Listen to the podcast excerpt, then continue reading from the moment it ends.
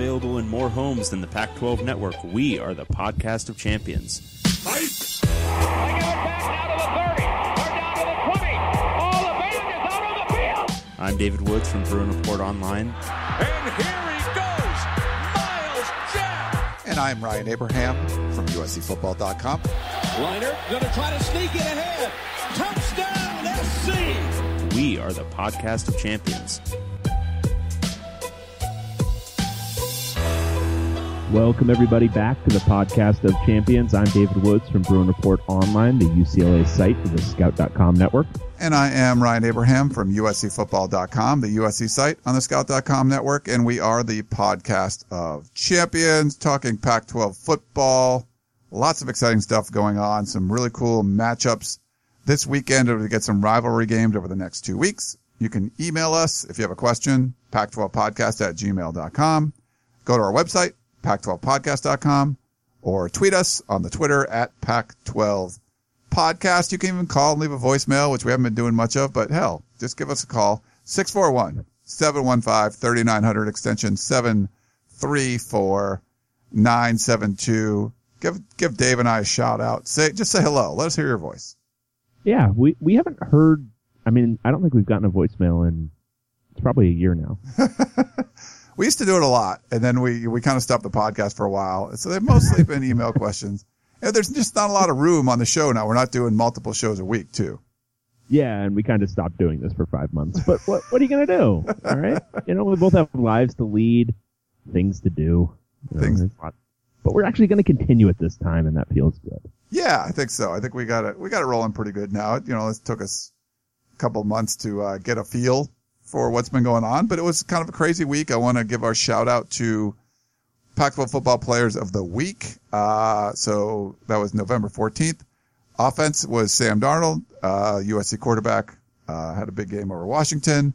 Utah, Hunter Dimmick, who had 5 sacks, I believe it was, against... Is that a lot? Is that a lot in one game? That seems, you know, like a lot. He had more sacks against ASU, and I only know this because I did the preview this week. He had more sacks against ASU than any USC player has had this year. That's pretty crazy. I think what Porter Gustin is leading with 4.5. Yeah. Or something. Yeah. So he had a big game. There's a lot of tackles for loss that game, which we'll get to in a little bit. You know, Adoree Jackson gets 2 interceptions against, you know, a Heisman Trophy contender and the, you know, number 4 ranked team in the country, and he doesn't win that week. You know, you did something good. So Hunter Dimmick, Hats off to you. And then Caleb Fossum for Washington State had a kick. It was a punt return, I believe, for a touchdown. So he ended up getting special teams player of the week. Sure, that seems fine. If you ever, so taking you all a little inside baseball, if you ever see the list of nominees for any of these awards, sometimes there's only like 3 or 4 nominees for a particular award because like some teams just won't put up a special teams player that week or whatever. So some of these awards are somewhat won by default occasionally. Yeah, sometimes like that. It was, sometimes there's like 2 guys nominated. You're like, what? And the special teams won. I try to do it like when I vote, I try to do like, all right, did they play a good team and did they have a good performance? Right. Like if it's in a blowout loss and you had 3 sacks, it's like, yeah, I'm probably not going to vote you for them, you know, for the player of the week. Right. Yeah. I'm kind of of the same mind. Well, okay. So what we're going to do today, we'll go over the games from, last week in order. And, I guess we should give people an update on our picks because this is a really important week for that. Don't start me. Don't start with me. Giants 2 games up. All right, everybody? Yeah, we were tied, and I went 5-1 against the spread, which is kind of ridiculously good. And Dave went 3-3, which isn't bad, but it's not 5-1. So, but from a game theory standpoint, I'm doing really well because I pick first on all these games for the vast majority of the time. So, you know, you have an advantage theoretically.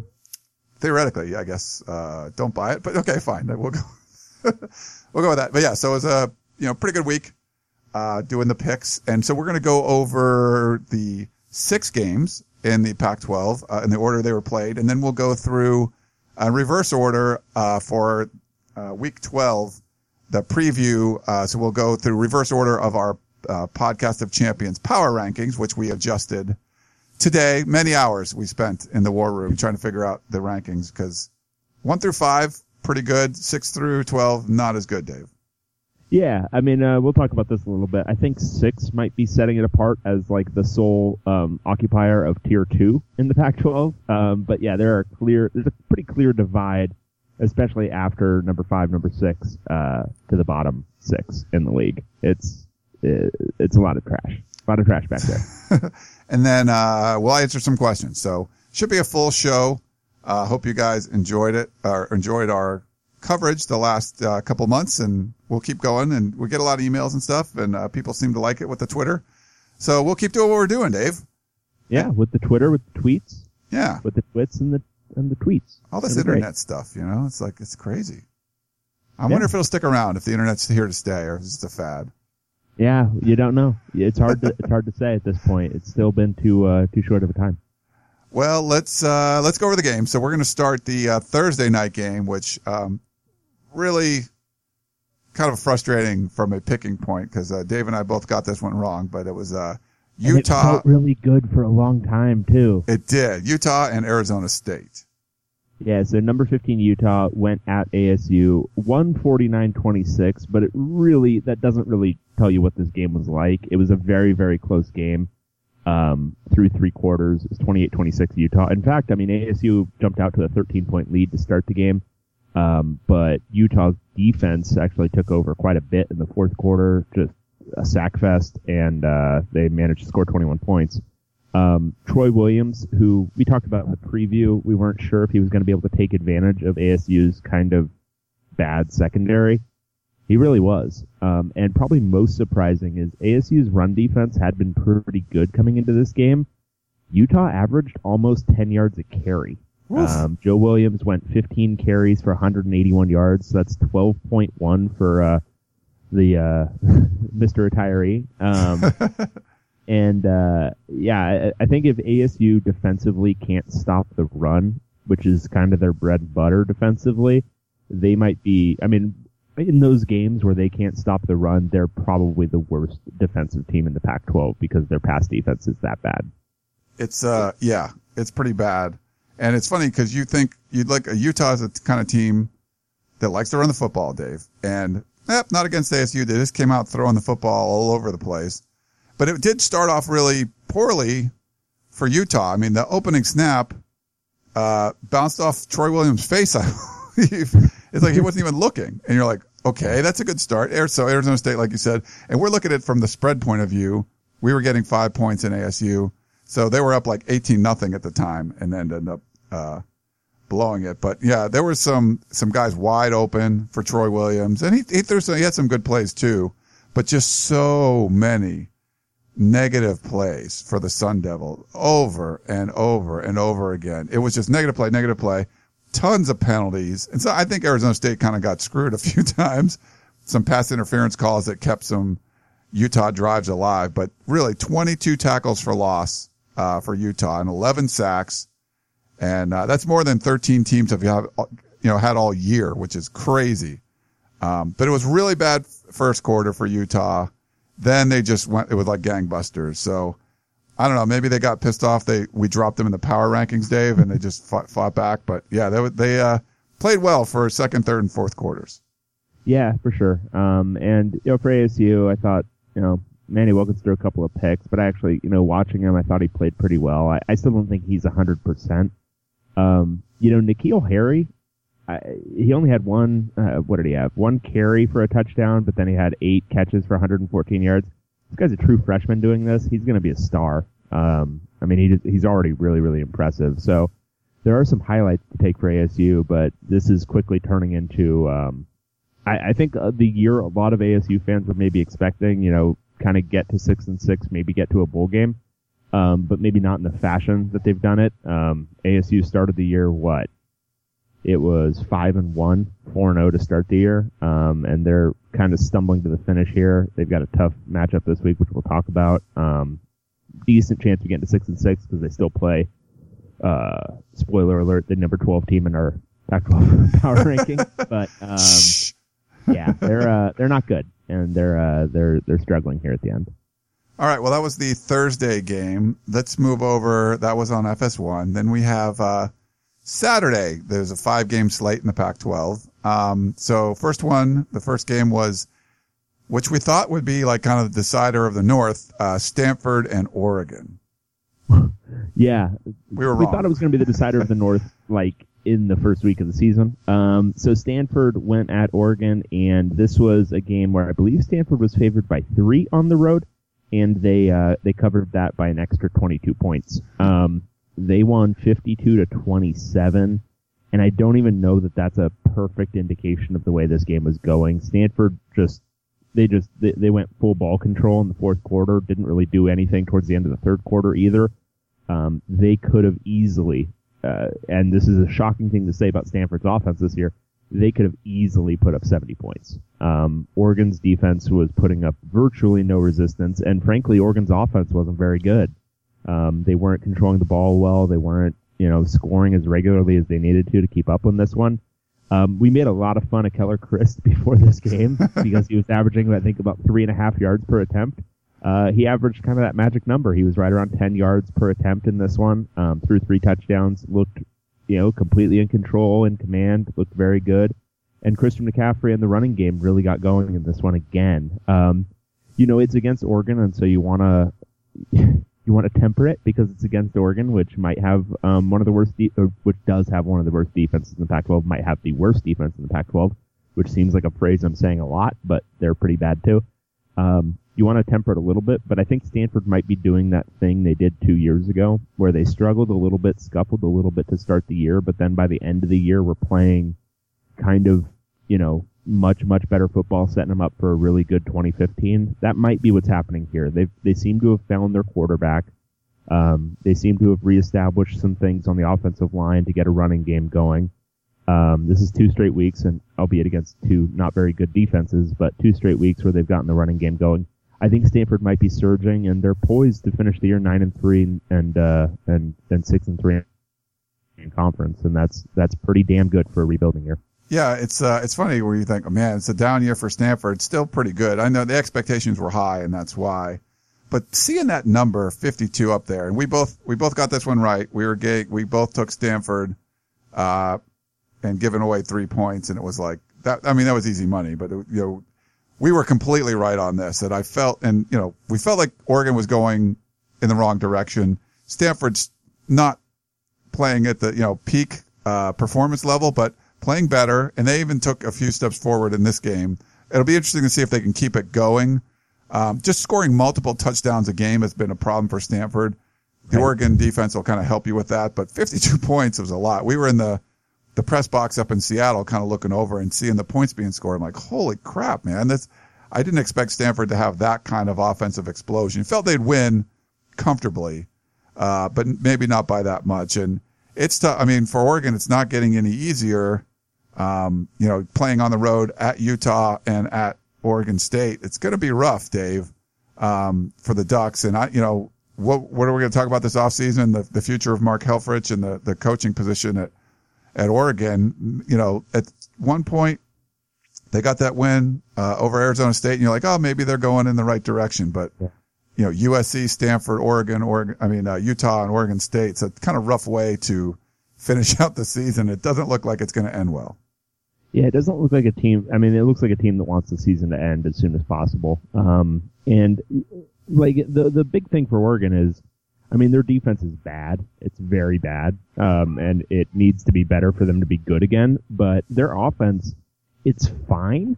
It's been fine over the last couple of weeks. But they need their offense to be elite. And that's just for their brand, for everything. And it's just been, it's been kind of so-so the last couple of weeks, and not necessarily super efficient. So, I think they've got a lot of things to figure out. I think they're going to fire Mark Helfrich like a gun. I know there's some Oregon people who think that maybe they won't, but I think that's more Oregon fans like kind of just being shell-shocked and not really, just the optics of this are so bad. There's a very good chance they're not going to be favored against Oregon State in 2 weeks. Like Oregon State, I was reading some Vegas projection who has Oregon State as probably 3-point home favorite. That in and of itself is a disaster. because that's not a good Oregon State team. It's not even like an average Oregon State team. That's a bad Oregon State team, and Oregon might not be favored in that game. Wow. How far this program has fallen. I think they definitely need to change something, and I think it starts at the top. I think they need to get Helfrich out of there and start some sort of rebuilding process. I think the biggest indictment of Oregon has been the inability to recruit quarterbacks since Marcus Mariota. You know, they've had to go the JC route, or not the JC, but the FCS route the last 2 years, and it worked out fine-ish last year, but not so good this year, and they've had to, you know, start a true freshman who looks talented, but I don't think they've done what they needed to do to keep this offensive machine rolling, and it's coming home to roost a little bit. Yeah, rough sledding for the Ducks, but they're not going to get a lot of sympathy. All the points they put up on, no one's going to feel bad for them. The other 11 teams are like, hey, I finally got a shot at beating these guys. So we'll see what happens, but it's not looking great right now. No. Next one. So the next game was the big one of the week. Our number 2 team USC going on the road to our number 1 team Washington up in Seattle. Yeah, so USC went on the road and really took care of business. I think we both had this one correct. I don't think we necessarily had USC winning, no. And certainly not by the score they did. But this was, I mean, frankly, it was a 13-point game, but it felt pretty dominant in the moment. USC really, really handled Washington offensively. The Huskies got a lot of pub for their defense coming into this year and throughout the year, but frankly their offense was a little bit better than their defense, and USC's defense, which has slowly but surely come along throughout the year, shut down what was an elite offense, you know, holding Washington to 13 points, 6 first half points, 2 field goals. That's damned impressive. And then offensively, against a really good defense, USC was fairly efficient and got the job done. They weren't, you know, running the ball at the clip they were in previous games, but Sam Darnold was plenty good, and they won a tough game against a tough defense. And you know, I think if you're a USC fan, you kind of, if you were paying attention the last few weeks, you knew what you had in Darnold. But I think you have to be most encouraged by this defensive performance against Washington, making Jake Browning look pretty pedestrian, making that rushing game look awful. I mean, Washington ran for only 17 yards in this one. You do those two things, I think you've got to be very, very excited about not only the close of this year, but potentially into next year, because it doesn't sound like Clancy Pendergast is going anywhere. Clay Helton, I think, professed his love for him on Dan Patrick just a few hours ago. Yeah, I think for USC, they're definitely surging at this moment. Yeah, defensively, it's funny. You watch them. There's not a lot of substituting. It's kind of, they just throw out a nickel package out there. There's only 2 down linemen, and they let Porter Gustin and Uchenna Nwosu, the 2 like outside kind of stand up guys, try to generate some pressure, and then they'll blitz some guys from different spots. But it seems to be enough to, it doesn't look that complicated, but it seems to be able to confuse opposing quarterbacks. And Jake Browning just did not look like himself, and not having a run game certainly contributes to that. And they were able to shut down the run. 17 yards. I mean, they had more rushing yards than that. There was a bunch of sack yardage too, but, yeah, certainly, the defense played well. Adoree Jackson got a couple of picks. And the only touchdown that Washington scored is when USC's best player, basically on defense, Adoree Jackson, fell down. And so it was wide open. I got to give props to Adoree, though, for then tweeting out that play after the game where he got, you know, put on his butt by John Ross and saying something like, it happens to everybody. But he like tweeted out the GIF, which was pretty funny. It was, yeah. He's like, yep, I got beat on that one. So that was like, you take away that one, you know, when your best player falls down and that's the only touchdown you give up, that's a pretty good defensive performance. And Sam Darnold to me has just been, you know, lights out. When you watch him, he got sacked once in this game, but he avoids so many sacks, and it's not just he avoids it, Dave, and then runs. He'll avoid it and run sometimes, but he avoids it and finds guys downfield. And by then, like, coverages have broken down. I think Pro Football Focus did a stat. It was like, he was like 11 of 12 throwing the ball for 10 yards or greater. So that's pretty good, to be able to, when you throw it downfield, you're connecting. And, the first half, they were so efficient on third down. They were 4 of 5, and the only one that they didn't complete was a drop that Tyler Petit just dropped it. Darnold hit him right in the number. So because they could keep the ball as long as they did and keep drives going, it really hurt the Washington offense as well. So they've kind of worked together, the defense playing well and the offense playing well at the same time. You know, I was watching this game, and you can tell me what you think, but watching it, I thought Washington's defensive game plan was a little weird, the way they defended Darnold especially, because it seemed so much that they were trying to play contain. And, like, Darnold is a good running quarterback, but he's not like one of those run-first guys who's gonna, you know, someday run for 1,000 yards in a season. That's not his game. And I thought they were kind of overestimating and overprotecting against his running ability and maybe underestimating his ability to sit in the pocket and make throws.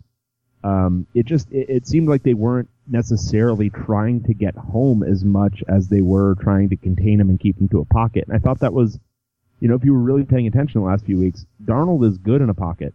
He can make throws, and he's been making throws all season. So I thought that was just kind of a peculiar game plan. Did you get that impression watching it that they weren't necessarily, you know, they didn't want to create running lanes behind them?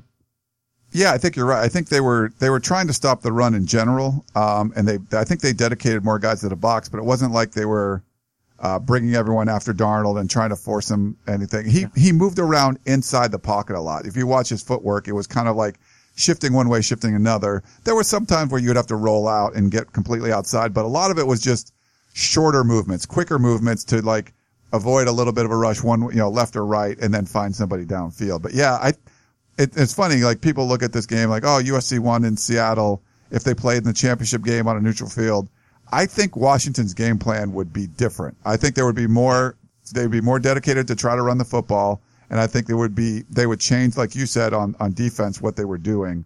They were successful in stopping the run, but USC was able to do it enough to keep them honest. But they had so much success in the passing game. So yeah, I think that the strategy I think if they played again, Dave, their strategy would be a little bit different. Yeah. I think they'd still probably lose. I think USC's talent is starting to come to bear. But I would pay money to watch that game again. I think it would be very interesting to see how Chris Peterson would respond to this sort of game. But I think the Pac-12 championship game is going to be fun regardless at this point. It would. And, it's tough. I think Washington, you've seen the defense year after year with Chris Peterson, how great it's been. Losing Joe Mathis was tough. Losing your top linebacker in the game is easy. I mean, I don't know if the depth is there to be able to lose like some of the, you know, top guys at different levels and still be able to perform. We've seen them replace a lot of guys, but that's just hard to do. Yeah. And they're still very young. Comparatively, we were talking at the beginning of the year how they might be a year ahead of schedule, or you know they might be a year away, I think is what we were saying, and I think they've played maybe a little bit above their experience and above their heads this year. But if they finish the year, and it looks like they have a decent chance of finishing the year in the 11-1 range or even 10-2, that would be a huge win. Even though and I don't want to get ahead of ourselves, but even if it was looking like they were a playoff team, 4 or 5 weeks ago, still finishing this year 10-2 in what was thought to be, by most people, thought to be like maybe the year before they're really elite, that'd be great. Obviously everything's trending upward for Washington. Yeah, certainly. I mean, this is, Chris Peterson's done a great job, team on the rise. A little bump on the road, but they still have a chance, and we'll talk about projections and all that kind of stuff later on. Next up, we had the Oregon State Beavers and the UCLA Bruins. Yeah, this was a football game. UCLA won at home 38-24. That sounds like a fun score and a fun game. This was another pretty unwatchable UCLA football game this year. Oregon State was in it. It was kind of by hook and by crook that they were in it. They weren't. I think if you were analyzing this game from advanced stats perspective, UCLA probably should have won it by quite a bit more. They jumped out to 21 points in the first quarter against Oregon State. But the Beavers just kind of hung in there a little bit. They were able to connect on some things in the passing game a little. For the most part, though, they scored off of. Let's go through it all. They scored off of a fumble return touchdown, another fumble return that went to the UCLA 3-yard line, and then a punt return that was kind of tricky They did the thing where they faked like they were. It was the thing that USC did with Pittman a few weeks ago, where they faked like they were like the punt had gone right, and then the guy on the left caught it and went down to the UCLA 16, and that's how Oregon State scored their three touchdowns. UCLA's defense only allowed effectively 3 points in this one, but still, and this is just kind of the way UCLA's season has gone. Still, it was a one-score game heading into the fourth quarter. So. UCLA got a win. They broke their four-game, losing streak, and Randall Goforth sealed it with a pick six there at the end. But, having a few struggles at home against Oregon State, a 2-8 team, 1-6 in conference, I don't think is how any UCLA person saw this season going. So I was watching this one on my iPad next to my computer in the press box when I was covering the game. And after the game and stuff, and I saw the 21-0, and Dave, this is one pick Dave and I had differently. I had UCLA minus 12, and Dave took Oregon State. So I had this one so pegged until that pick six at the end. The backdoor cover. Well, okay, the beginning, your own admission. Whatever. Oregon State scored a bunch of crazy. Like I was watching, it was like 21-0 or whatever it was. I'm like, okay, this is over. UCLA having a bunch of stupid stuff happen in a football game this year is something predictable.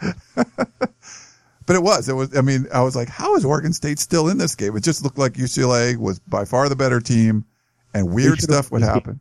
They should have won this game by like four touchdowns. Yeah.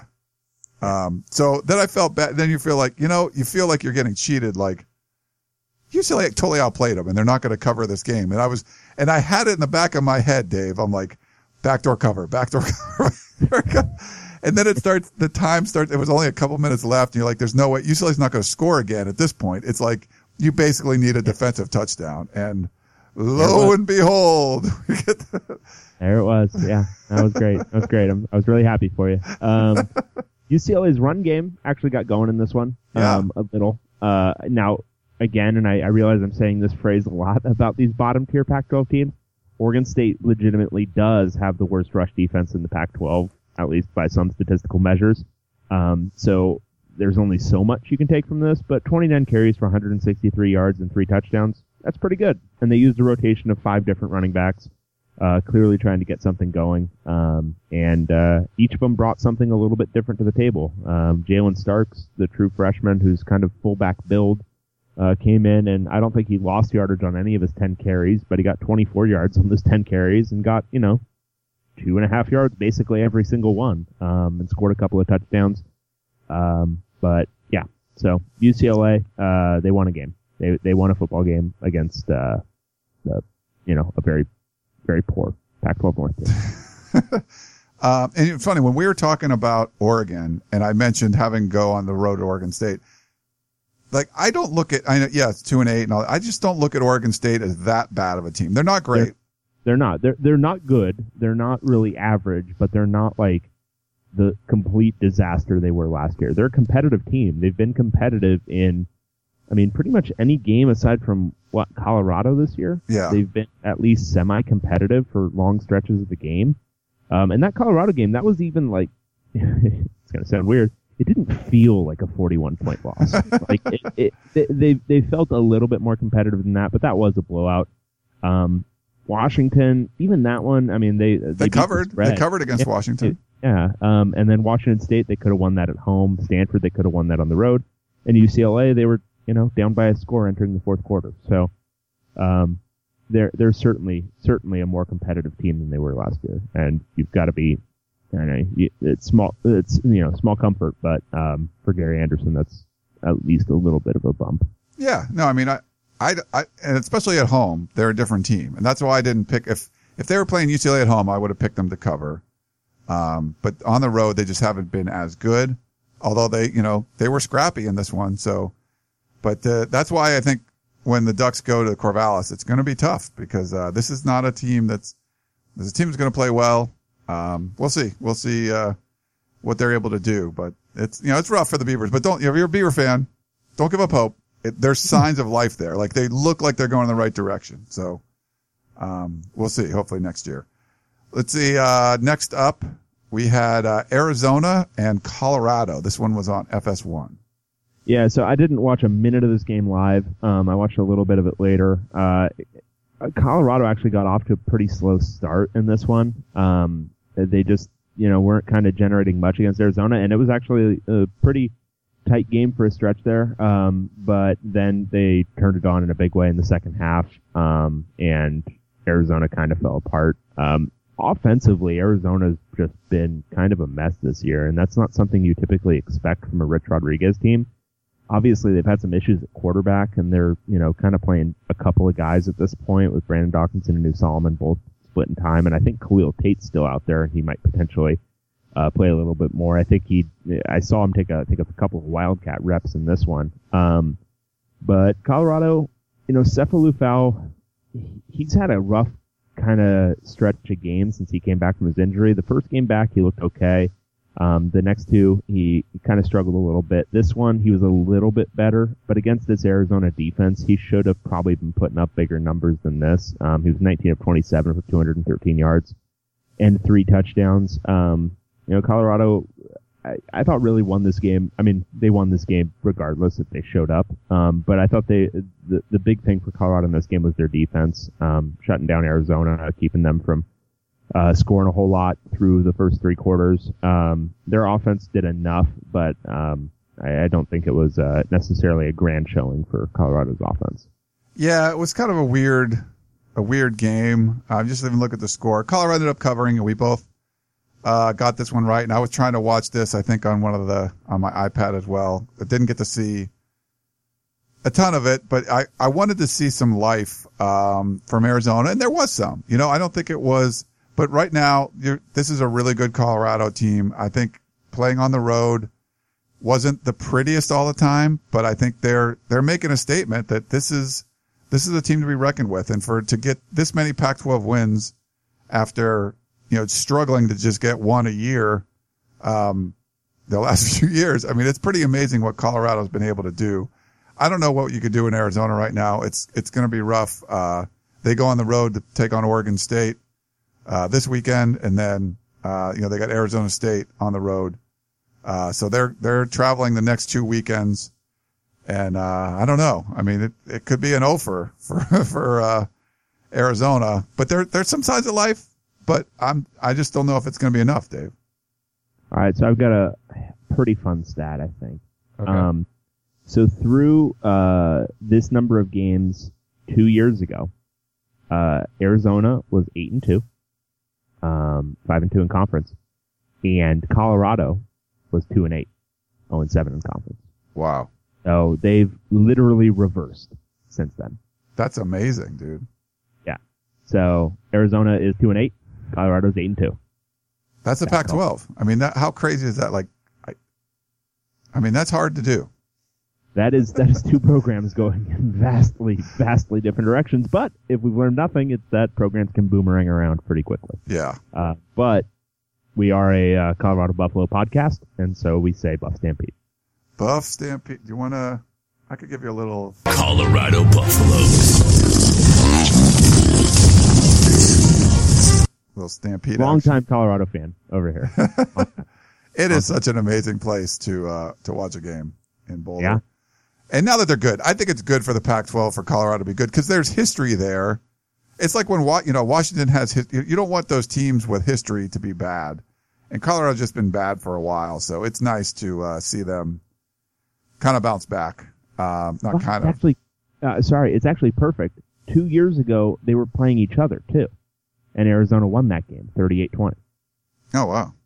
And that's the team that gave Colorado their eighth loss and the team that gave Arizona their eighth win. So anyway, sorry. No, that's good.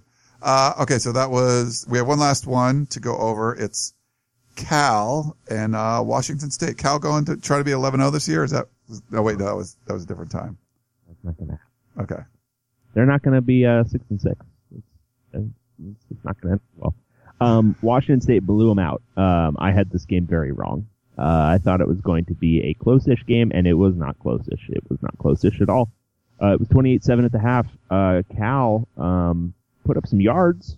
They certainly put up some yards. Didn't do a whole lot of that scoring thing, whereas Washington State put up more yards and did a whole lot of that scoring thing. Washington State won. That's where you get the points, right?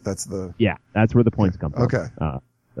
Points, little Bobby, points come from scoring. So Washington State beat Cal 56-21. Yeah, it was a bloodbath. Washington State got back to running the ball, which they'd stopped doing for a couple of weeks, but they ran 31 times for 254 yards, which is just smart coaching because Cal's rush defense, and I don't want to keep saying this, might be among the worst in the Pac-12. There's a lot of really bad defenses in the Pac-12, everyone, just letting you know. Passing the ball, Washington State was fine. I don't think it was anything close to Luke Falk's best day. And again, they still put up 56 points. But running the ball, they really kind of, I think that's kind of the death blow from Washington State. When they can run the ball like that on you, you're just done. It's just not going to happen for you that day. You might as well pack it in. Davis Webb was fine. I think he's still nursing like a slight hand injury, but he was fine. Just, you know, in a game like this against Washington State, where Washington State's offense is playing at an elite level, you really need to match them, and they just weren't able to. Washington State shut down Cal's running game pretty well, and Cal's running game hadn't been bad this year. It's not great, but it hadn't been bad, and Washington State's defense did enough against it. So, yeah, it was a blowout. Not a whole lot left to take from it. I got this one right, Dave. I was 15. I was like, dude, yeah. I'll take 25. It was, they covered Cover City for sure. It was easy for Washington State. They are on a roll. They're just rolling right now. And the way that offense is playing, you know, I think the defense has been sneaky good sometimes. Not all the time, but sometimes. And then, you know, the receivers, the fact that you can run the football. It's just so different than what we saw in the beginning of the season. And, you know, I guess we're used to this with, Mike Leach teams. But it's, I don't think it's a great thing for the Pac-12, Dave, that the team that loses to an FCS school and loses to, you know, Boise is, undefeated in the conference. Probably not good. Probably not great. No.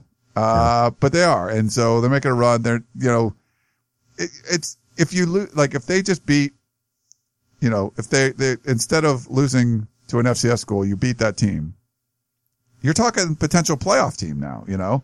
Like, that's how bad this hurts. You know, Washington is really the only hope the Pac-12 has to make the playoff, but you could argue Washington State could have been right there because they can finish the season with a couple of really good wins. If your only loss is you know, Boise State, you know, in the second game of the season or whatever, I think you could make an argument to get into the playoff. And now I'm going to make the counter argument, even with all that. Name what's your favorite ranked win for Washington State this year? Okay, because there's one, and it's at Stanford when Stanford was pretty bad in the fifth game of the year. True. Their last five games, they beat UCLA by 6 at home, they beat ASU by 5 on the road, they beat Oregon State by 4 on the road, they beat the worst team in the Pac-12, Arizona, by 62. But I mean, you and me and 9 friends could beat Arizona by 62 at this point. And they beat Cal. But they've feasted on some pretty bad teams. I think Washington State's pretty good. Don't make this into a thing where I'm hating on Washington State. I just don't think, even if they hadn't lost to Eastern Washington, I don't know if they have the resume. I mean, I think Washington's going to struggle to have the resume even with one loss. And I certainly don't think Washington State has it. Well, here, so the fact that they would have the one loss, and they would be up there in the rankings, not like in top 4, but they would be within striking distance. And then you're going to go on the road. You beat Colorado on the road. That'll be impressive. Mm-hmm. If you beat Washington at home, that would be impressive. And then you get to play somebody like Utah or whatever in the Pac-12 championship game. And you know, that would be a good win too. So I think they could, with all those wins, you know, forget the Eastern. Yeah, I think they would at least have a shot, you know? Yeah, I could see that. I could see it. I think, you know, there's all kinds of, you know, butterfly effect there where if they beat Colorado, that's suddenly a 3-loss Colorado team, that then has to play Utah, with basically nothing to play for at that point. So is that suddenly an 8-4 Colorado team? I know we're a Buff Stampede podcast, but we've got to entertain the possibility. But, you know, so, yeah, you might have a point there. They certainly would have better served the Pac-12 by beating Eastern Washington. That's for sure. Yeah. All right. So that is our kind of recap of what happened in week 11. I guess we should jump in and start talking about week 12, Dave, in our Pac-12 Roundup. Oh, yeah. Bam. We're ready. Do we want to talk about the scenarios first or anything, or do we want to just kind of talk about the one? Why are people confused about this? There are people confused. I get tweets all the time. Is it that confusing? So for USC to win the Pac-12 South, they need to beat UCLA, and both Utah and Colorado need to lose games. That's it. Yeah. Okay? For Colorado to win the Pac-12 South, they need to win out. Right?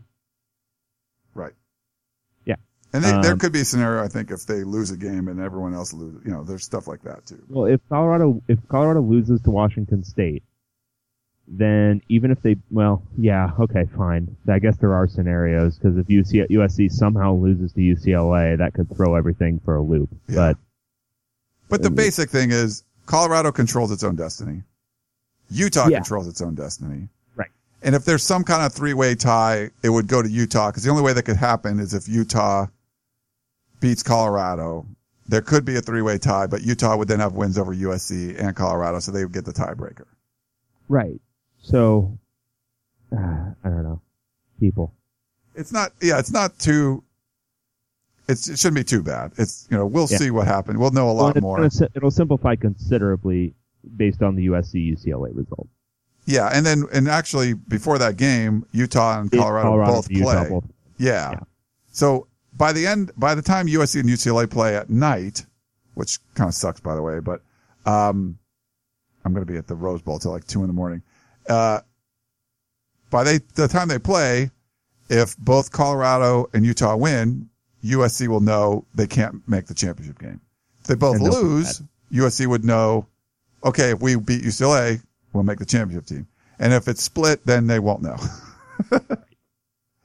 So it's kind of weird. We actually talked to Clay Helton about that. The players have all said, Dave, I don't know if the players have all said, like, they're not really going to be watching, but Clay Helton said he's going to keep one eye on it as they're preparing. So he was honest. He's like, to be honest, yeah, I'll be paying attention. Well, because his players, I mean, honestly, that's a smart move for a coach, because his players are going to pay attention, even though they, you know, say they're not going to.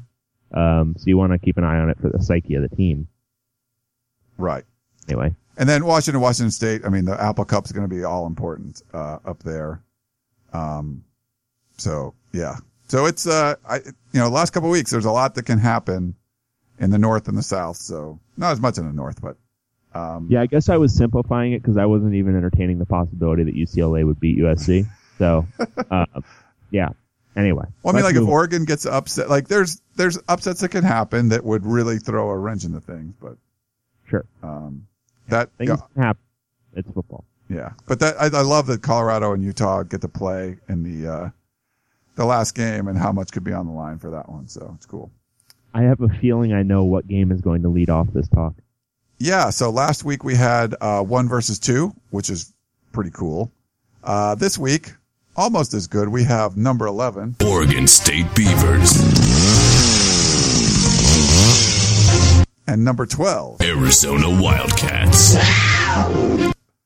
So this game will be on opposite UCLA-USC on, it doesn't even claim that it's on TV. I have to assume it's the Pac-12 network.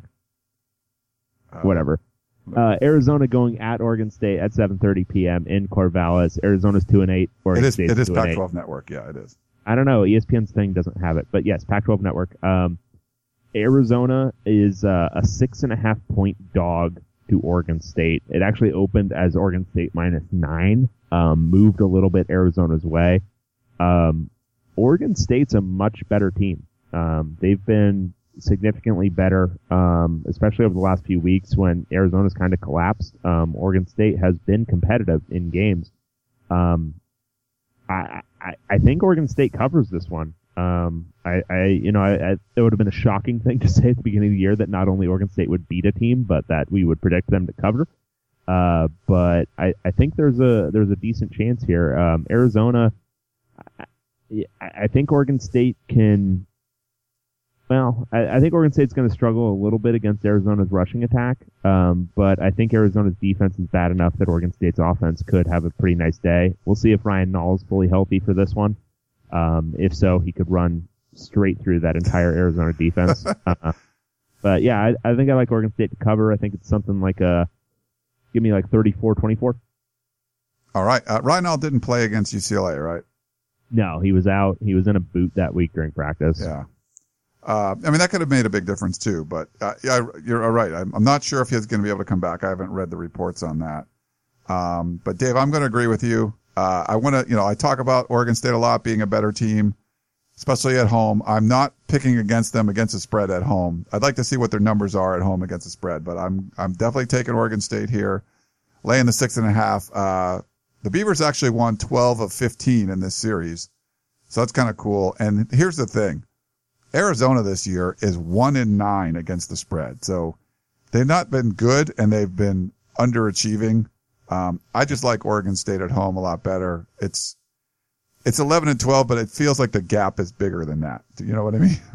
Yeah, for sure. And Arizona has the look and feel of a team that's starting to quit a little bit. Oregon State does not at all. They look like a team that's very much in there and trying hard and playing hard. So, eye test wise, I think Oregon State, just looks like a team that feels like it has more to play for than Arizona does. So, yeah, that's our 11-12, matchup. I guess we'll move on. So next up, we're going to jump all the way, to number 6. Stanford Cardinal. And number 7. California Golden Bears. Now, I think we were told last year this is big game, not the big game. Big game, right? Yes. I think I pointed that out last year, yes. Oh, whatever. I'm just trying to tell you. Yeah, whatever. Stanford is our number 6 team, and I think they've kind of solidified that number 6 spot. And I think they, depending on how the rest of the season goes, I think they have a chance to move into that, coveted top 5 in the Podcast Champions Power Rankings. Stanford looked really good last week against Oregon. It wasn't, obviously, there's a caveat it was against Oregon, but Stanford looked pretty good. This game was on at 2:30 p.m. on the Pac-12 network. Just a marquee time and slot for big game. Stanford 7-3 taking on Cal 4-6. Stanford is favored by 11 points. I see them doing to Cal pretty much exactly what they did to Oregon last week. I think they're going to blow them out. I think Stanford. I don't know that. Odds makers have necessarily caught up with Stanford kind of riding the ship a little bit. And I don't think they've necessarily caught up with the fact that Cal's offense has gone a little bit tanky. And against good defenses, Cal's offense has struggled this year. So, I like Stanford to cover this one by quite a bit. I think they'll have another really good rushing performance. I think Keller Christ will once again get things going against Cal. And they will, knock Cal from bowl eligibility and move to 8-3, 6-3 in the Pac-12. Ooh, yeah. So this would, Cal's got that magical 6 losses right now, so they need this one bad. It's at home. It's big game, man. There's so many good big games. Stanford Cal. You know what I love? I love articles. I really like articles. I like the big game.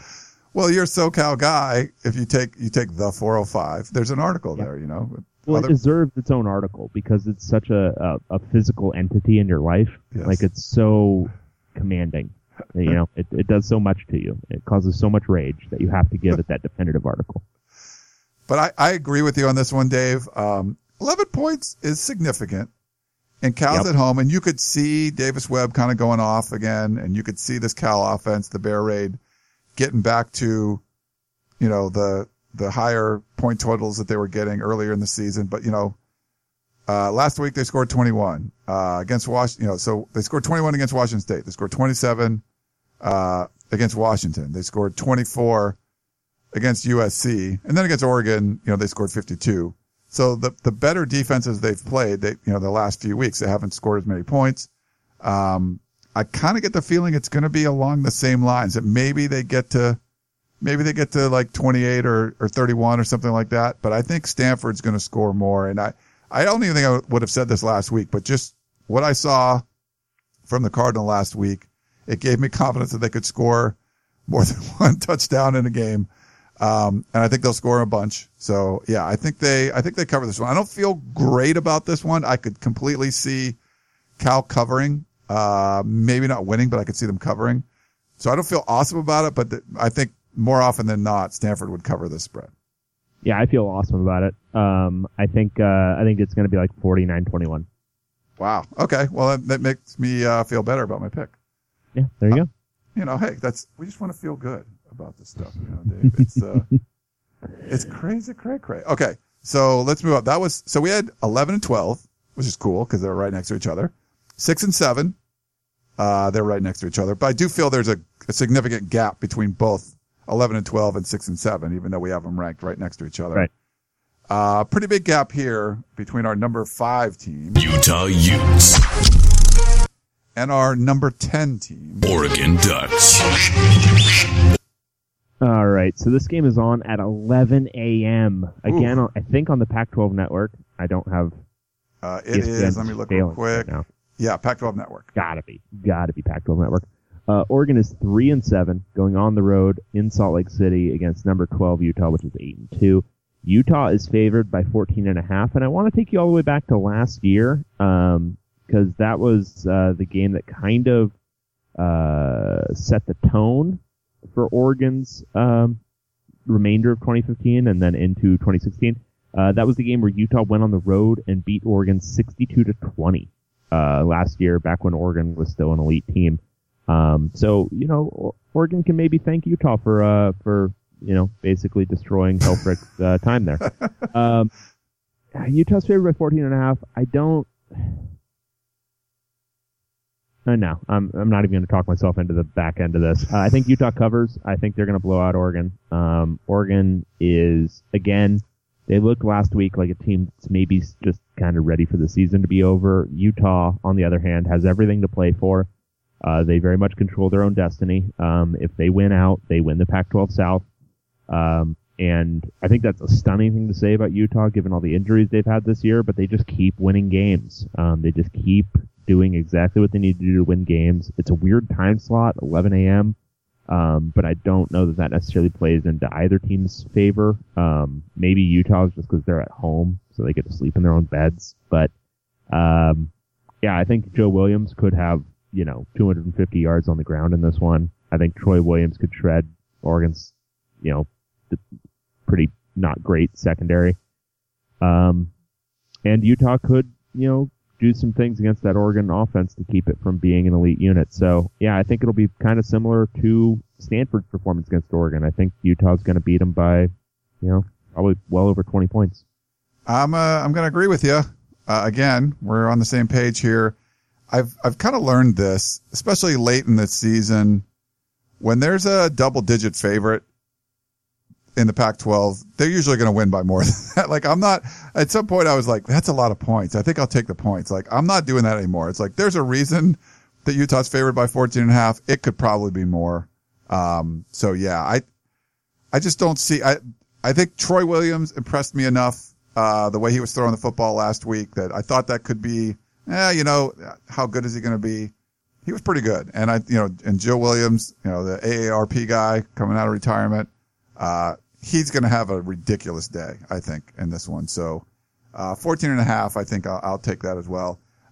Utah is actually 4-9 at home against Oregon. So I think they kind of get off that bad train. Like you said, they had a pretty big win last year. Oregon has scored 20 points in the last 40 games, at least 20 points. So that's the current NCAA record. And, they're 1-8-1 against the spread this year. So again, like Arizona, they've not been covering a lot. I'm not going to pick them to cover in this spot. No, definitely not. Okay. So that's Utah and Oregon. So a little bit of a difference there as far as point spread, goes. Let's move up to our number, 3 team, Colorado Buffaloes. And another good matchup with our number 4 team, Washington State Cougars. This is a tremendously significant game, which is ludicrous. On at 12:30 p.m. on Fox, number 22, in the CFP rankings. Washington State 8-2, 7-0 in conference. Going on the road to number 10, Colorado. Yeah, let that sink in for a second. Top 10, Colorado. Top 10. In Boulder, Colorado is favored by 4.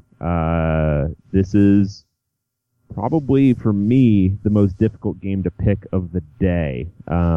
Washington State's playing at a pretty high level, though they have played kind of close-ish games against not very good teams on the road. And Colorado is not necessarily peaking at this very moment. They're still winning games, but I think Sefo Liufau still needs to find what he lost right before he went down for an injury. He still doesn't quite look like the guy who started the year just on fire. I think I like Colorado to cover here, just because Washington State hasn't been a great road team this year. They do have that one big Stanford win on the road, but they did struggle on the road against Oregon State and on the road against ASU, both significantly worse teams than Colorado.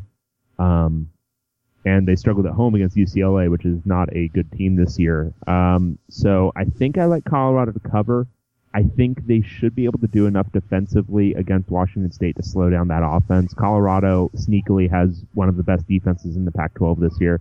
And offensively, I think they're built well enough to take advantage of Washington State. I don't think it's going to be a super high-scoring game. I know that seems kind of antithetical to what Washington State likes to do.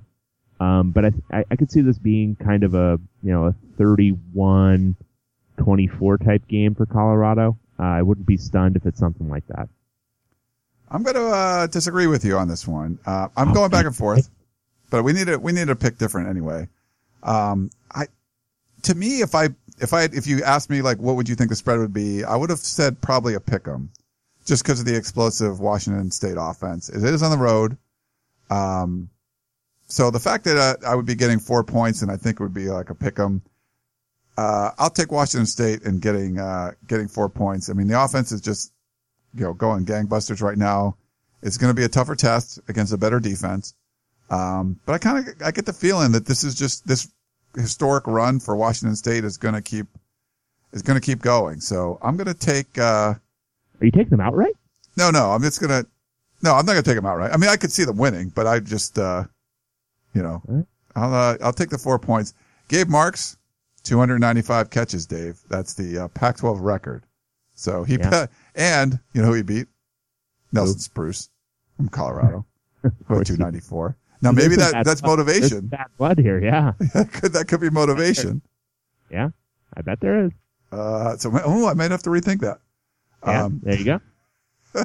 And River Craycraft is out for Washington State, done for the year. That is true. That's losing one of the bigger weapons out there, but now Washington State's offense is such that you could play receiver for them and probably catch the ball 15 times this year. Yeah. It's, hey, what are you going to do? Okay. So, yeah, might as well be different. I'm going to give you a chance to catch up, Dave. Since I got to... Thank you so much. All right. So that's going to be a great one. Definitely want to watch that. All six games are packed in on Saturday. So it's get out all your devices and start watching as many as you can, because it's going to be crazy.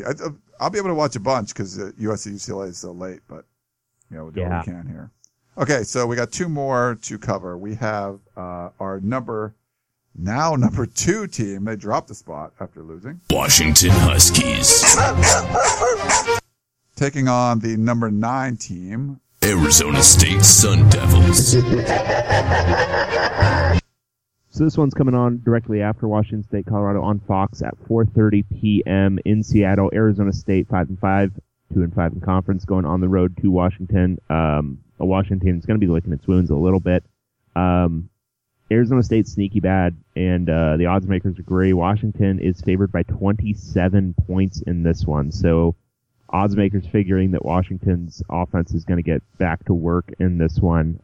Something to keep in mind is that Washington is now down Jojo Mathis and Azeem Victor. Arguably their two best defensive players are both now out. Will that matter too much against ASU? I kind of doubt it. I don't know that ASU is equipped to take an advantage of too much at this point. offensively they've been competent enough, so maybe they score a little bit more than they would otherwise against Washington. But I think Washington's offense is built very much to just own this game. I could see Washington getting back into the very big point totals in this one. 27 points is a lot, especially for a Washington that might be licking its wounds a little bit after losing to USC last week. But I think I'm gonna lay the points. Take the Huskies. Wow. Okay. I said earlier, like, there's one of those things when you're predicted to win by double digits, you're going to win by more. Mm-hmm. Well, those are like 14-point spreads and 11-point spreads. Like, that's a 27-point spread. Yeah. We saw Arizona State play Washington State close at home. It's just so many points, Dave. That's 4 touchdowns. And the last time I picked Washington as a huge favorite was against Oregon State. And they got out to the big lead, and then they just didn't keep up, step on the gas, or they didn't, stomp. I could see like Washington dominating the game, but then allowing Arizona State to get in late. So because of the backdoor cover capabilities, I'm going to take Arizona State in this one, Dave. Okay. I fully support you picking differently from me, so I have a chance to catch up. That's a lot of points. It's a lot of points. I think, though, that Washington's passing attack is built to kill Arizona State. John Ross is going to get behind this defense all day. All right. I think you're probably right. And I think it'll be nice to, like, oh, we're not playing like a good defense this week. They just had a lot of troubles. Last week there. Do you think Washington can bounce back, though? Like, do you feel like they can finish the season really strong after that hiccup? A few weeks ago, I predicted that they would lose to Washington State. I'm not willing to walk that one back yet, especially now that Washington's down a couple of their best defensive players. I don't want to give a preview of next week's podcast of champions, but I think I'd probably still predict them to lose to Washington State. Obviously, we'll see what the results are this week and who ends up a little bit more banged up. But I think they finish the regular season 10-2. I don't think they win the North, and I think they go to a really nice bowl game and probably beat a team there and finish the year 11-2. And I think that's great, and I think that sets them up for a potential national title run in 2017. All right. We'll see. I kind of just get the feeling they're going to win out, but, we'll see. Who knows? Sure. Could happen. All right. Let's go. Our last game we have. Okay. So this team, if you guys remember, we had number 12, I think like week 4. 6 weeks ago, like 5 weeks ago or 6 weeks ago. So the number 1 USC Trojans on the road in the Rose Bowl against number 8 UCLA Bruins. We really only bumped up UCLA to make this look more respectable. That's really the only reason that happened. So this is on at 7:30 p.m. on ESPN. Number 13 in the CFP rankings, USC, 7-3, 6-2 in conference, going on the road to UCLA. USC is favored by 13. Just to address the fact that we have them number 1, even though they have like a really good shot of not even winning their division if they win out. They're just playing better than everybody else right now. They just beat the number 1 team, and they look like the best team in the Pac-12. Eye test wise, that's just how it looks, and it's, for UCLA fans, it's probably unfortunate that it feels that way, but that's just the way it looks right now. And so now they play UCLA, and this is a really, really interesting game for me because UCLA hasn't been blown out this year. They lost a game by 9, and another. What did they lose by? Let's look at this real quick. So UCLA lost by 9 to Stanford. And they lost by 10 to Colorado on the road. But other than that, their losses are by 7 points, 6 points, 3 points, and 7 points. So they haven't really, gotten crushed this year. And a large part of that is because their defense is very, very good. For much of this year, it's been very, very good. They've had a couple of blips, but they've played against some pretty good offenses and shut them down. This is going to be the toughest test for UCLA's defense, finding some way to put pressure on Darnold while also shutting down USC's running game. And I don't know if they're up to it. I think Takaris McKinley is probably the best pass rusher USC's defensive line will have faced outside of Jonathan Allen for Alabama. But he's one guy, and they can slide, they can get guys in front of him and try to just harry him. I think UCLA is going to be able to slow down USC's offense to an extent, maybe to the same extent that Washington was able to last week, where USC scored well below what it had been scoring. I could easily see UCLA keeping USC in the mid-20s here. I just have a real tough time seeing UCLA scoring a whole bunch. USC's defense is playing at a very, very high level. I think UCLA is going to have to go to the, rivalry game bag of tricks here. I think there's going to have to be some weird misdirection on offense. I think they're going to have to do some things maybe outside of their wheelhouse a little bit, to generate points, because I think USC's defense is first the most athletic UCLA has played, but also it's playing about as well as any defense in the Pac-12 right now. So I predicted that it would be 24-17 USC. I could easily see USC covering, but I'm going to stick with that. I think UCLA keeps it from being a two-touchdown game, and it ends something like a 7 to 10-point loss.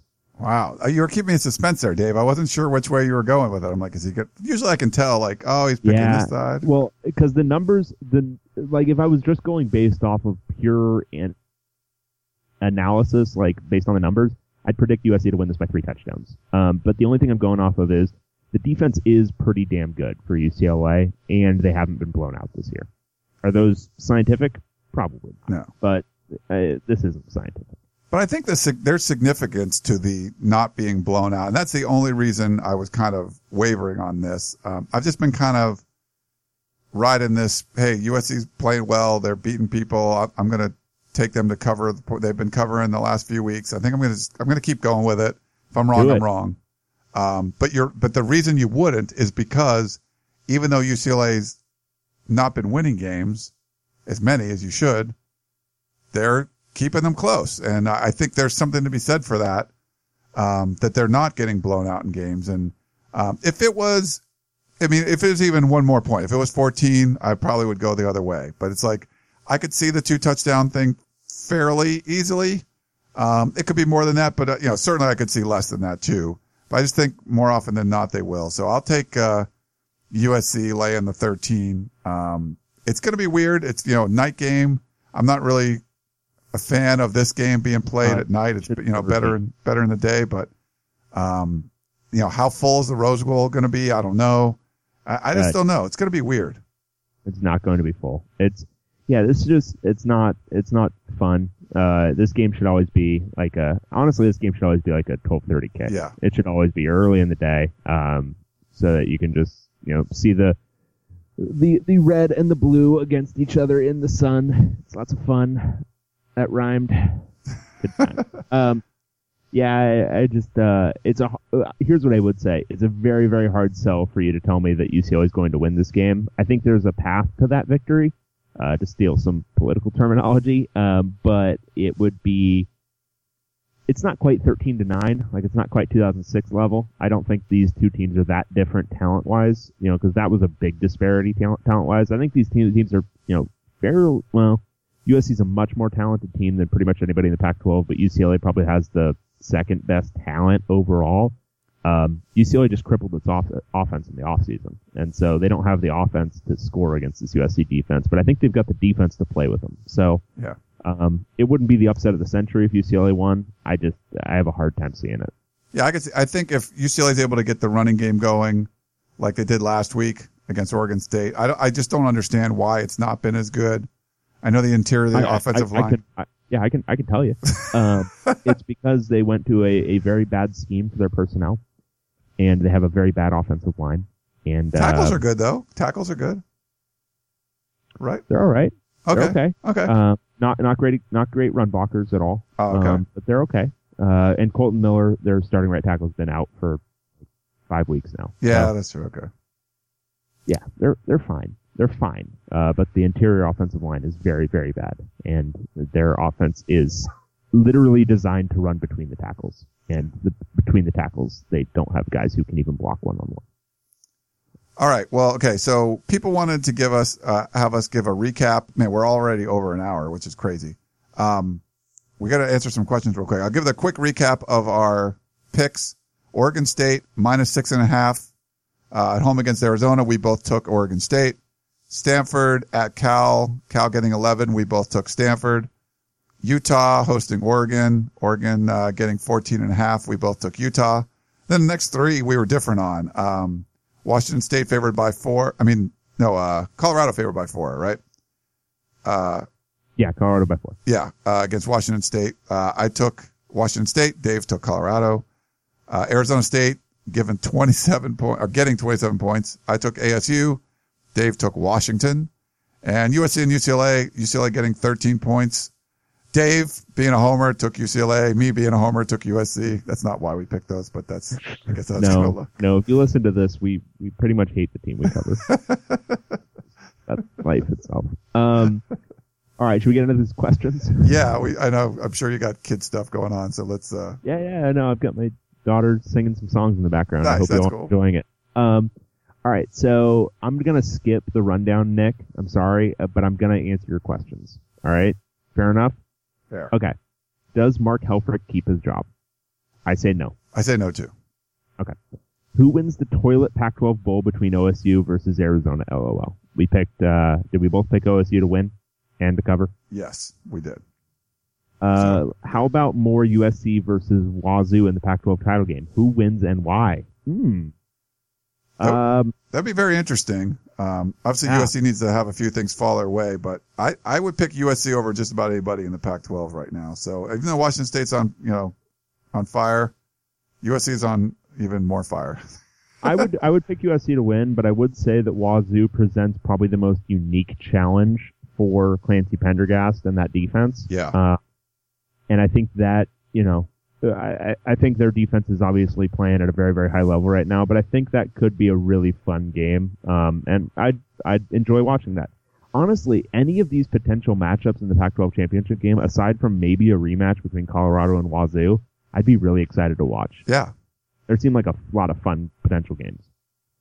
And then last statement is USC beats up on UCLA by 14 in the Rose Bowl. I'm calling it, and you can mark it down. Interestingly enough for Nick here, he should maybe move to Vegas because he had the line more or less right, and he asked this question long before the line came out. So he did. He cool called thing. The Washington one too, but whatever. But that Nick's been pretty good. Yeah. All right. Yeah. You want me to ask this next one from John? Oh, sure. All right, this is from John. Gentlemen, would you mind also picking Utah, USC, and Colorado straight up this week, not just against the spread? Here's why. If Colorado and Utah both lose this week and USC wins, that would put USC on top at 7-2 and Utah third at 5-3. With the tiebreaker over... I think he's just going through the tiebreaker situation. Okay. Yeah. Well, you picked... I think we picked Utah straight up, USC straight up, and Colorado straight up. Wait, you kind of fudged on Colorado Wazoo, right? Yeah, I kind of think I'll take Wazoo straight up for this one, for the point of this question. I'll say Washington State wins this one. Okay, so if Washington State wins that one, then it's Colorado and Utah wins against Oregon. Then USC, if they beat UCLA, has to hope for Colorado to beat Utah. Right. Yes. Okay, so that's basically he asked, discussed the implications about title race. Is if all of them win on Saturday, then USC's out. Okay. Yeah, it makes sense. And then, if they both win, and then if they both lose, then USC would control its destiny. All right, and then he asks, and this is maybe an idea for next week maybe next week before the game. Would you mind including an in-depth bowl projection in one of these next two episodes? The national sports sites don't even seem to know the rules for the Pac-12 bowl selections, let alone the history of which teams went to which bowls recently and left positive or negative impressions. Hearing the projections this late in the year would be great. So let's do this speed round. Do you think a Pac-12 team makes the playoffs this year? I think so. I think Washington's going to make it. That's my guess. Do you think Washington wins out and then wins either a rematch against USC or beats one of Colorado or Utah? Yeah, I kind of think so. Okay.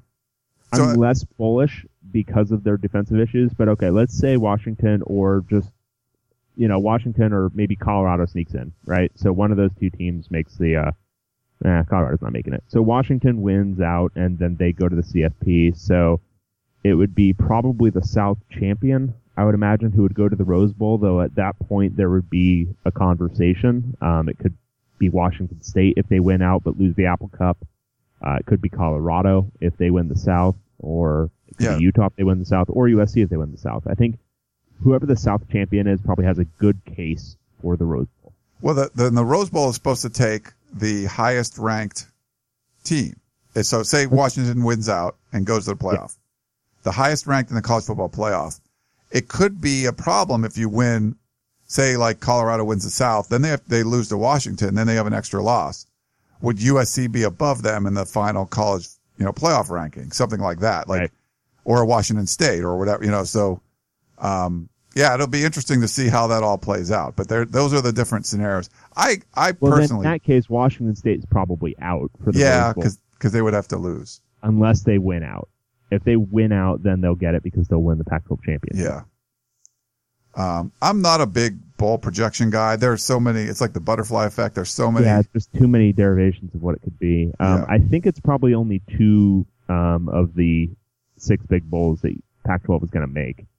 I think they do make two, though, for sure, because even if Washington doesn't make it, there'll be at least two top 12-ish Pac-12 teams, so they'll get the Rose Bowl and then, whatever the other, it's either Cotton or Fiesta this year that's not a playoff bowl, they'll get one of those as well. Yeah. You want me to read the next one, or is there more? No, yeah, please read the next one. So this is Uchenna. I hope that's how you pronounce it, but there's a Uchenna Nwosu on the USC football team, so... he said, Ryan and Dave, Husky fan here, longtime listener, semi-regular tweeter to you guys, but first-time emailer. Thank you for emailing us. I promise this won't be long-winded.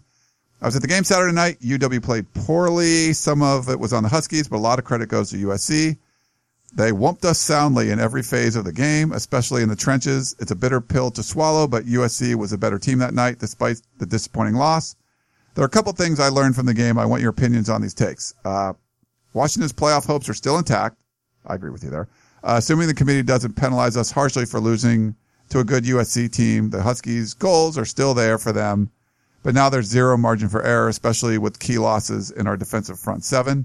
That's all fair. Yeah, for sure. The USC game was a learning lesson. USC featured the type of speed and athleticism that Washington would face in the college football playoff, while USC is certainly talented themselves. I'm sorry? Well, UW. Oh, sorry. Yes. Sorry about that. While UW is certainly talented themselves, there are still areas for improvement in terms of recruiting. The requisite talent needed to bring a national title back to the conference. While it's been a spectacular year for Washington football, I think we saw the youth along the offensive line exposed when they faced a USC defense littered with dudes. This lends credence to the notion that for as good as Washington has been this year, they're probably a year ahead of schedule. Dave said that earlier. Thoughts? You guys do a great job with the podcast. I'm a huge fan. Keep up the good work, fellas. Sincerely, Uchenna from Des Moines, Washington. I didn't know there was a Des Moines, Washington. I did not know, yeah. Very cool. I kind of agree with everything you said. I think that game did kind of indicate, to me at least, that UW is maybe still a year away. They need to get a little bit bigger and a little bit stronger and a little bit more physical and a little bit more disciplined because... frankly, UW's probably not going to match teams athletically. Not the top tier of teams. They're just not recruiting necessarily at that level.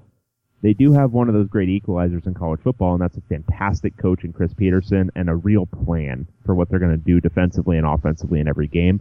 And that wins you a lot of games. And I think another year of getting bigger and stronger and Jake Browning getting another year under him, Myles Gaskin getting another year under him, that offensive line getting another year, that defense, which is still littered with sophomores, getting another year. I think Washington very much is going to be one of the elite teams in the country next year, largely because of their coaching, their discipline, their experience, their strength, their size, all of those things, I think will make UW a much tougher matchup for these kind of athletic, freaky teams next year. Yeah, Chris Peterson likes to recruit his dudes, his kind of guys, and he'll keep doing that. He's proved that losing superstars on defense isn't a deterrent. He can still have a really successful defense. It's only going to get better, like Dave said. A lot of young guys on this team. So yeah, probably a year ahead of schedule. But people were willing to accept that a talented Chris Peterson coach team should be among the nation's elite. And if they win out, that's why I think they will be. So it's still not going to be easy, but certainly they got a shot still. All right, you want me to ask the next one? Sure. Hi, Ryan and Dave. I wanted to ask you, who are your favorite players on each Pac-12 team? How would you rank the Power 5 conferences up to this point? Thank you. All right, so favorite players on each Pac-12 team. Let's start with Arizona. What do you think?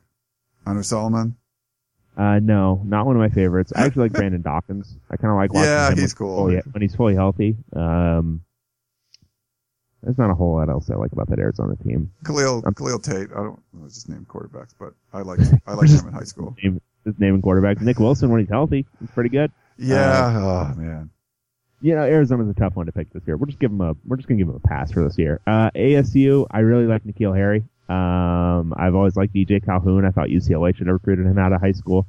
Those are probably my two favorite guys on ASU. Calhoun's a favorite. I like Manny Wilkins too. Just go with quarterback.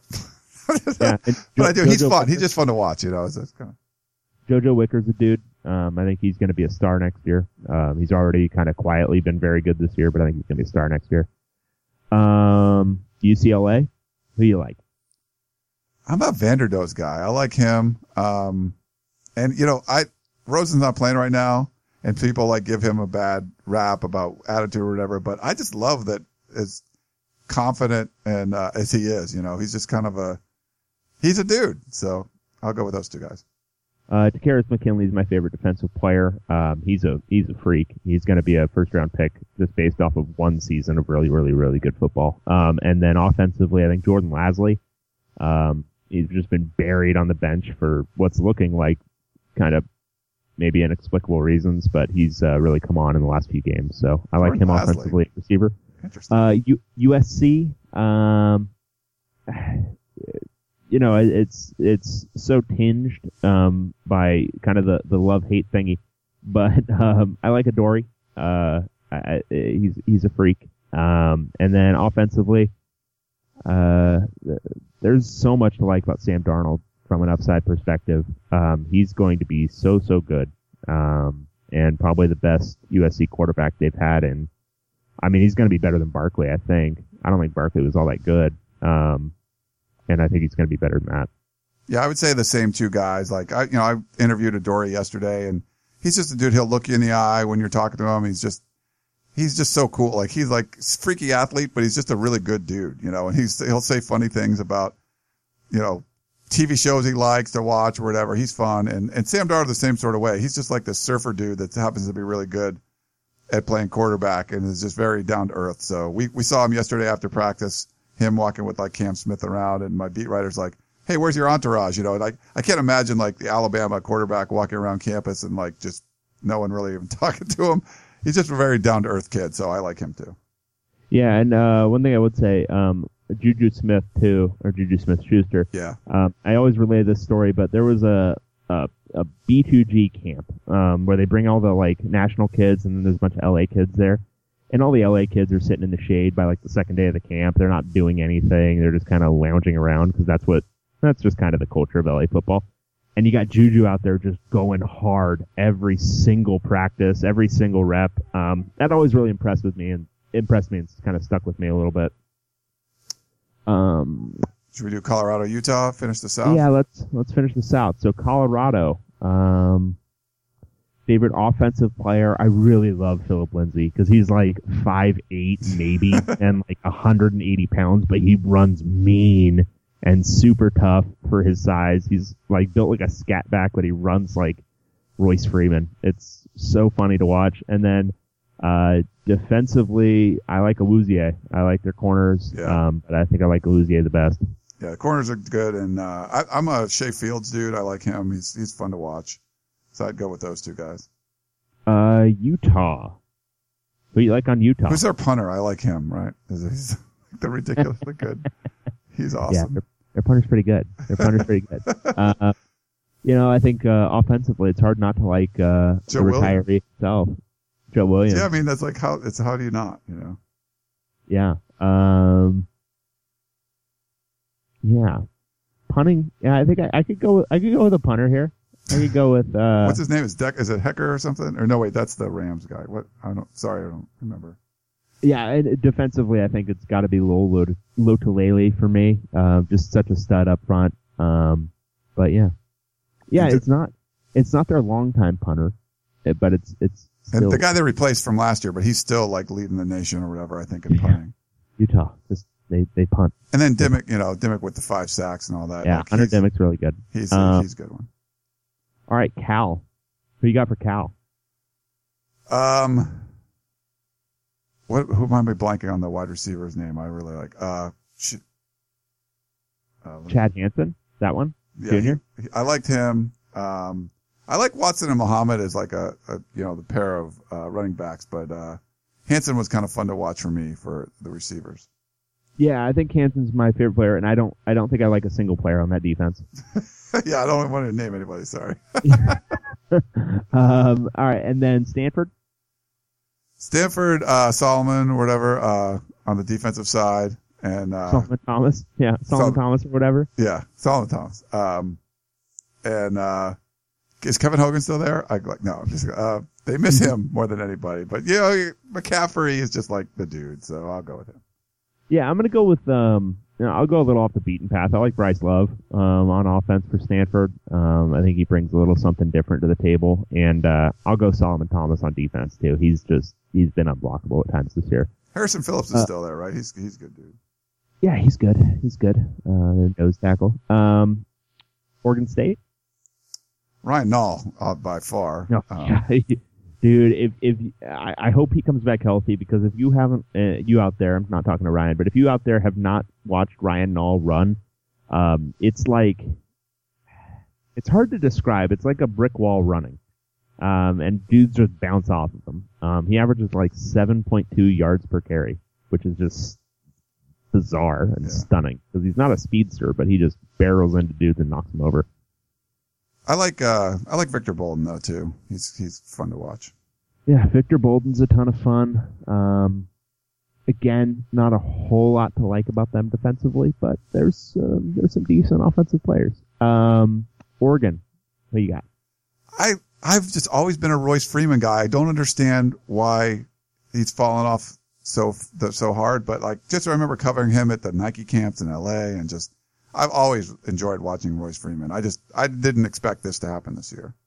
You know what's interesting about Royce Freeman? He was a guy that we watched at the Nike camp. What year did he come out? Was he a 2014 signee? I think he was. I think so. It was the Nike camp in 2013, spring, like February, late February. And we're all saying, wow, this guy's a freak. And I think everyone was trying to get, I think USC people were, telling, hey, you guys should maybe recruit him. But nobody really got on him, and then Oregon kind of swooped in and took him. But he was kind of under the radar coming out of high school, because he was out in the IE, where typically you don't see a whole lot of great talent come out of. But Royce Freeman, longtime favorite of mine. Darren Carrington he's a stud too. Yeah, Darren Carrington I really like. There's a lot to like about their skill guys. And then defensively, my dude Troy Dye has been a stud this year for Oregon. One of the few bright spots on defense. He's been a great pass rusher off the edge, also good against the run. He kind of opened my eyes last summer at the B2G stuff in LA. But he's been not this past summer, but the previous summer. And he's doing some things up there. All right, Washington. I'd probably go Myles Gaskin. That dude, he's awesome. Didn't have a good game last weekend, but I like watching him. There's other guys too, but he would just be my dude. Yeah, I got to go John Ross here. Yeah. John Ross is doing some freaky things to people, and it's not fair and it's not fun for those people, but he is making some things happen. And then Elijah Qualls on the defensive line. Really like watching him play. Qualls is great. Almost anyone in the secondary you could take and not be wrong. Yeah, if you want to talk into Budda Baker, fine, great, works for me. And then Wazoo. This is like the maybe favorite player in the conference is Gabe Marks. So. Yeah, I could get on board with that. I think Gabe Marks is really good. There's so much to like about so many of their offensive skills players, but Gabe Marks is a favorite. And yeah, I mean, look. Luke Falk, former walk-on. Oh, no, he's awesome, yeah. Yeah, he's great. But so. Marks has the personality, and he's just so outspoken. And the stuff that he does, he's kind of like learns from Mike Leach at press conferences and says some really funny things. Yeah, for sure. Yeah, I know. His interviews this year have been insane and great and wonderful. I enjoyed every one. All right, so that was our rundown of that. Do we have any more questions?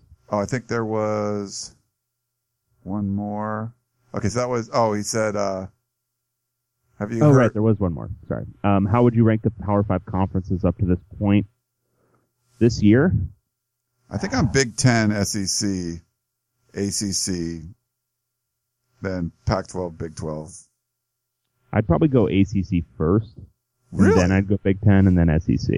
SEC, I mean, that SEC East is so bad. It's bad. So bad. And honestly, I'm not completely sold on much of the SEC West besides LSU and Alabama. I don't know what to make of any of that.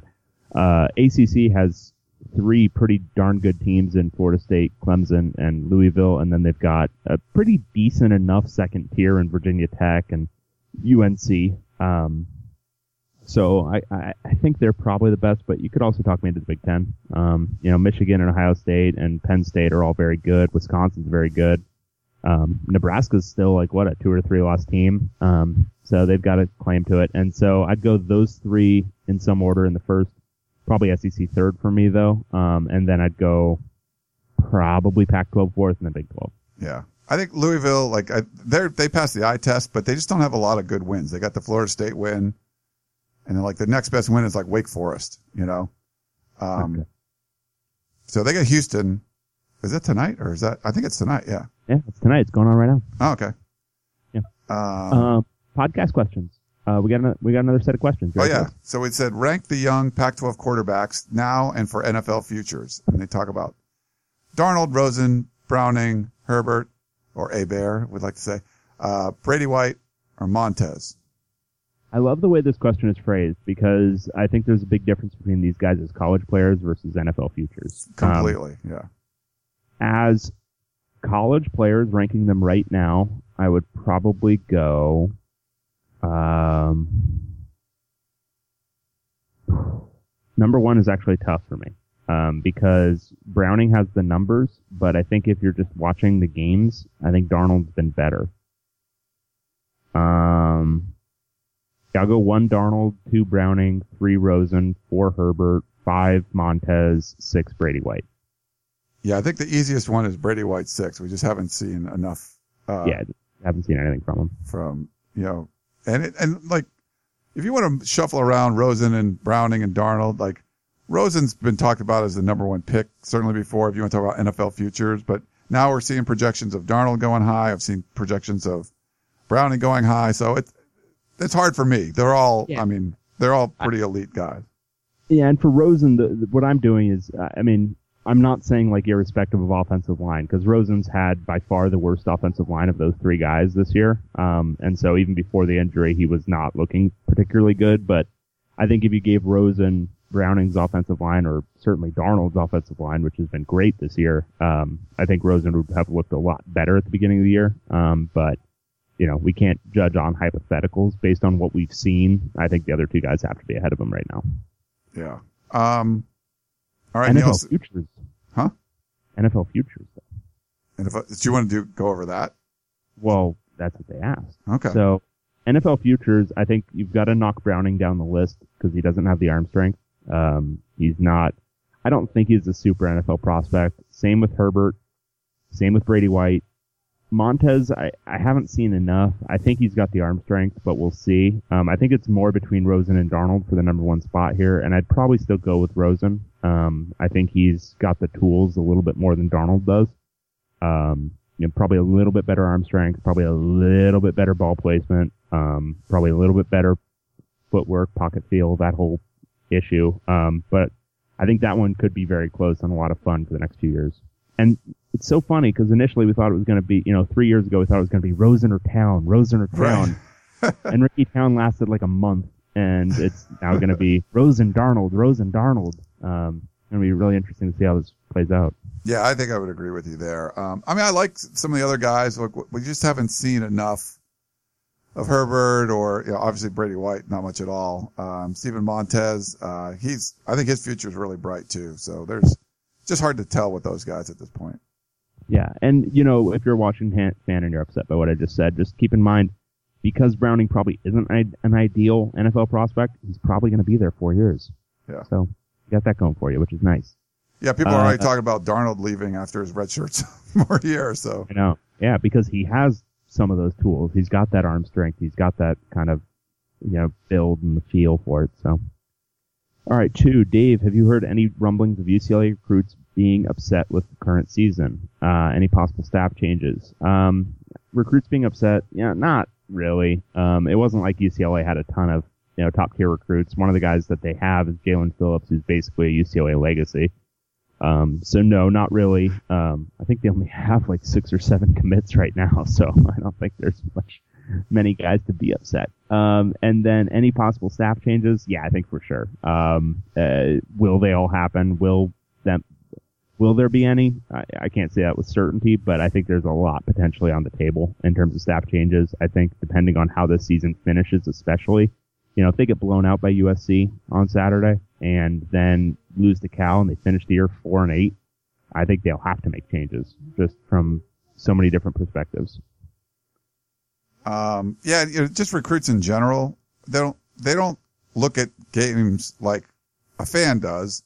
I mean, if you're committed to a school and they're losing, you look at it as an opportunity more than, you know, I can't believe this or whatever. You know, there's some aspect to that, but it's not like they live or die by winning and losing like a fan more, you know, than a recruit. Yeah, exactly. And then final question, and then I've got to go because my daughter is requesting me. Okay. Ryan and Dave, give me your choices for Pac-12 player, offensive, defensive players of the year, and freshman of the year. Oh boy, I haven't thought about this at all. That's a tough one. Offensive player of the year, I'm still going to go Jake Browning. Could you go Luke Falk? You could talk me into it if they won the North, but like right now as we stand, I would go Jake Browning. Yeah. Defensive player of the year. I mean, it could be Dimmick or... Could be Dimmick. Because, I mean, they're going to have... Some of those Utah guys are going to have like ridiculous numbers. Yeah, Dimmick take the sack lead from McKinley after that game?